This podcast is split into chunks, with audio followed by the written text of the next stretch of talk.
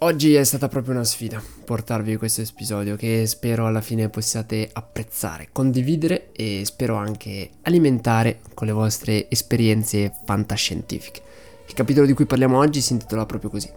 Fantascienza, e ci porta verso poi la fine di questa incredibile avventura nel futuro. Siamo al diciottesimo episodio, diventiamo quindi maggiorenni e ci prendiamo la responsabilità di andare fuori dagli schemi che vediamo sempre più spesso nella nostra realtà. Spero che, come tutti gli altri, anche questo episodio vi faccia poi riflettere sul mondo che, che vi circonda, che ci circonda. E quindi io vi lascio, come sempre, alla nostra incredibile sigla. Welcome on board. Onbit Evolution. Quindi sì, oggi è il momento di parlare di fantascienza e mi sono detto perché no, potrebbe essere una buona idea portare qualche considerazione su qualche film interessante in cui c'è la presenza massiccia di tecnologia. Questo per riflettere insieme su quello che oggi c'è a schermo, cosa abbiamo poi oggi e cosa vuol dire per noi tutto questo. Perché ci sono tantissimi film interessanti di cui, di cui possiamo parlare, ma alla fine vabbè, per questione di tempo ve ne citerò solo alcuni, prendendo spunto dalla lista che trovate nel libro di Harari che come sempre vi sprono a leggere il prima possibile. Ma comunque adesso ci arriviamo. Prima di partire questo viaggio fantastico, ecco che mi piacerebbe rimarcare un concetto che credo ai follower più attivi, che ringrazio sempre enormemente per il supporto e tutti i feedback. Ecco che loro credo ricorderanno. Ricorderanno che abbiamo detto in precedenza che un fattore importantissimo per la sopravvivenza permettetemi questo termine volutamente esagerato, però per la sopravvivenza in questo ventunesimo secolo sarà la capacità di adattamento, essere pronti a cambiare anche prima che siamo forzati a farlo. Credo molto nella nostra capacità di adattamento che comunque ricordiamoci per esempio che nonostante abbiamo tutti lo stesso DNA siamo presenti in ogni parte di questo pianeta, forse non ancora sott'acqua, ok? Però per ovvie, per ovvie ragioni, magari un giorno in realtà supereremo anche questo ostacolo. Quindi biologicamente siamo a posto e anche mentalmente in realtà siamo molto flessibili perché ricordiamoci sempre che un, un, umano quando nasce ha una mente completamente vuota, completamente pronta ad assorbire tutto quello che lo circonda. Infatti è molto più facile trovare differenze di idee, di mentalità tra un padre e un figlio che però possiedono lo stesso DNA, invece che tra un padre e un suo qualsiasi coetaneo.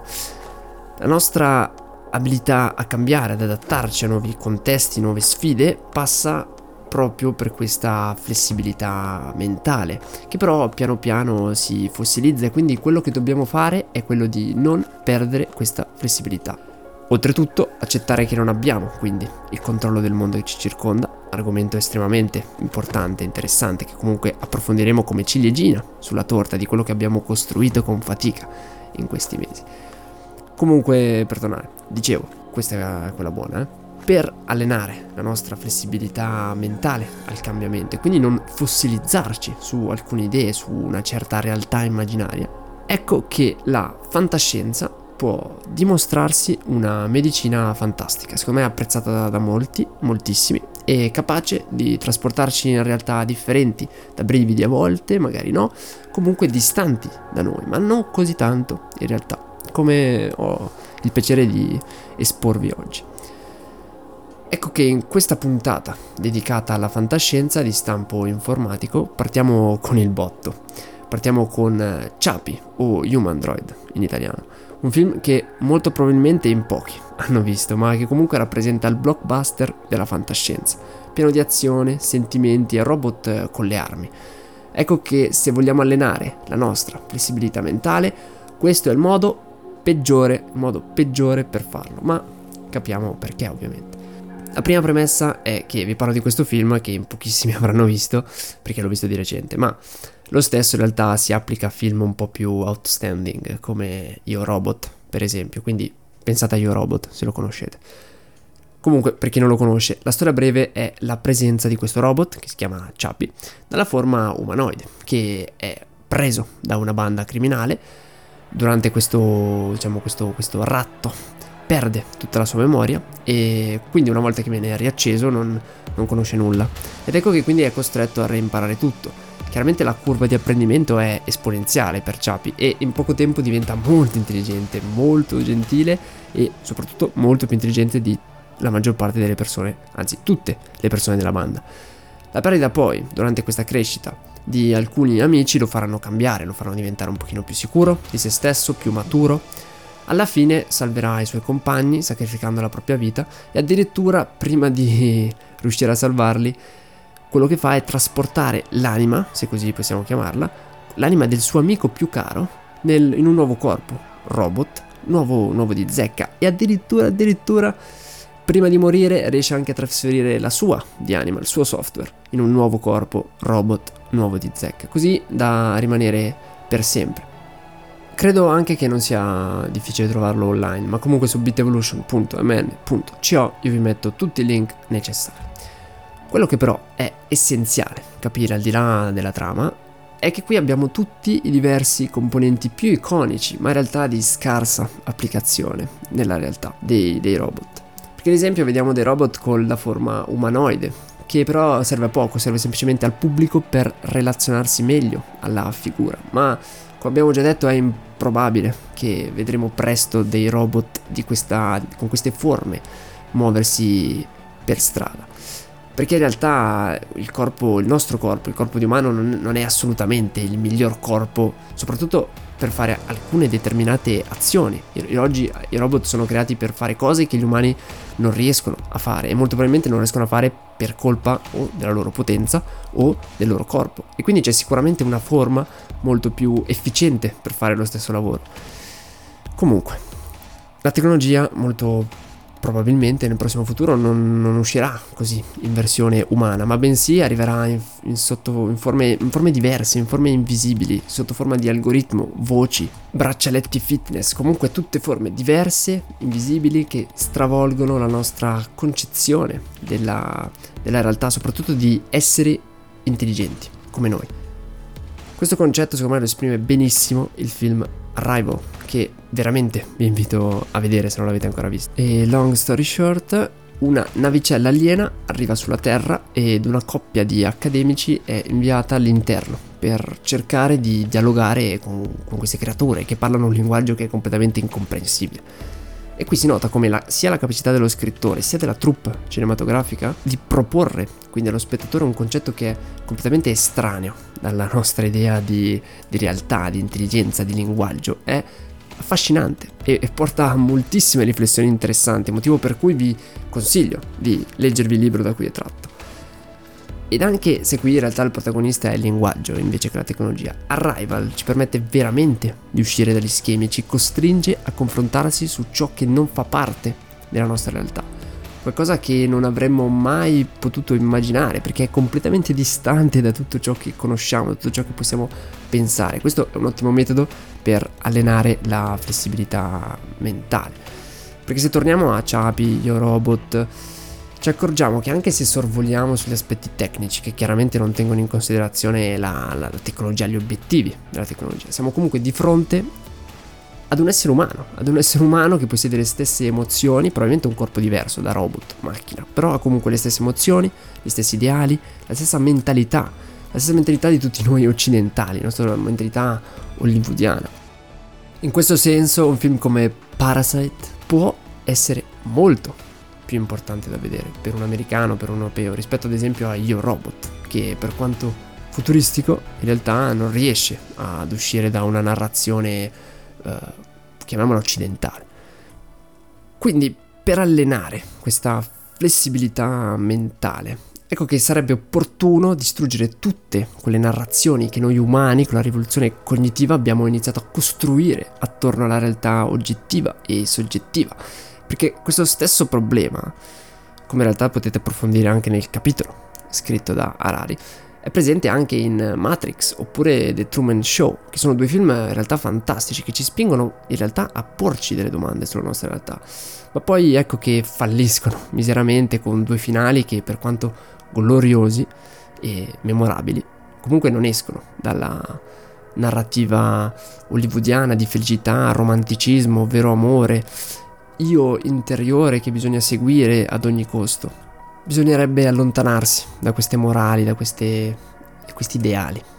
Un altro film interessante, comunque in realtà magari fuorviante su molti aspetti, è Her, calato più in realtà nella possibile realtà, ma che ancora non riesce probabilmente a liberarsene al 100%, nonostante comunque a mio parere è possibile cogliere qualche spunto di riflessione tecnologica, perché ad esempio c'è questa capacità, si nota come c'è la capacità della tecnologia di poter accendere e giocare con le nostre emozioni senza realtà che noi ce ne possiamo rendere conto, comunque eh, contrastarla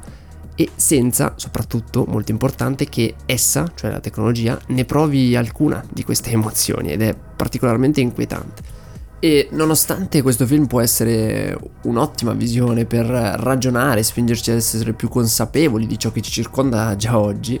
dall'altro è giusto riconoscere che comunque sia, siano presenti tante storie, tanti ideali che vivono nel giorno di oggi. Questo film potrebbe essere interpretato anche come un grande film che parla della rivincita delle donne sull'uomo e quindi della presa di potere che giustamente stanno riavendo. Il problema comunque di tutti questi film e serie tv è sintetizzabile a mio parere nel voler umanizzare la tecnologia, includendo in essa un, un autentico, una sorta di anima che si cela dietro al metallo, dietro ai bit. Ma questo non rappresenta nulla di ciò che oggi siamo in grado di fare con uh, gli algoritmi e che quindi è quello che dovremo affrontare in un futuro prossimo. E non si dovrebbe cadere nell'impressione che magari anche tu hai in questo momento ascoltandomi che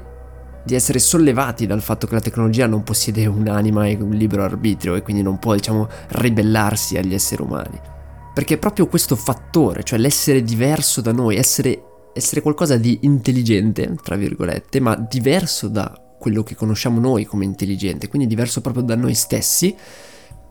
questa caratteristica della tecnologia è forse quello di cui si dovrebbe più aver timore. La tecnologia che verrà non si fonda sul concetto di io interiore, di libero arbitrio, ma tutto l'opposto. E questo è in totale opposizione con quello che noi ci aspetteremo di incontrare in un essere intelligente. Poi, non per anticipare nulla, ma proprio su questa differenza essenziale andremo a chiudere il nostro percorso di 21 lezioni che molti di voi, che ringrazio sempre tantissimo, so che hanno seguito fino a qua senza perdere neanche un episodio.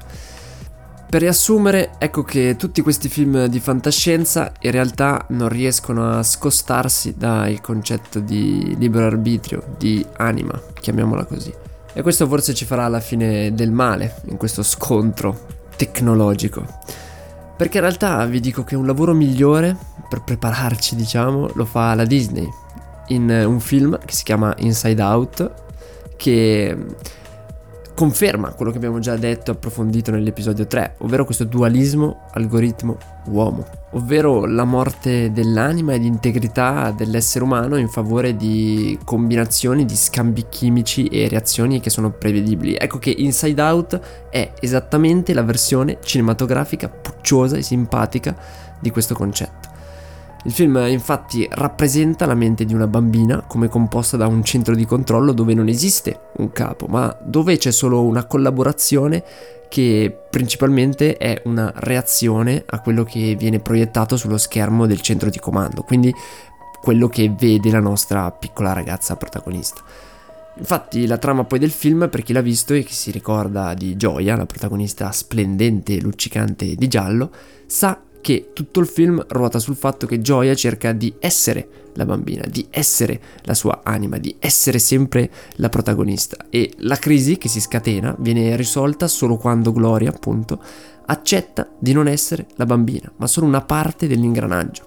Ognuno poi può vederci quello che vuole nella trama, ci sono tante lezioni più o meno nascoste, come in tutti i film della Disney, ma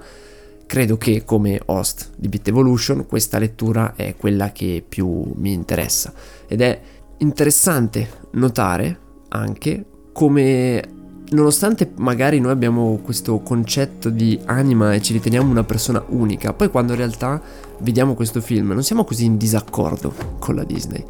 Non siamo così in disaccordo a pensare che dentro di noi ci siano diverse emozioni che rispondono a stimoli esterni e che non esista poi alla fine nessun vero personaggio al comando di questa baracca che è il nostro corpo.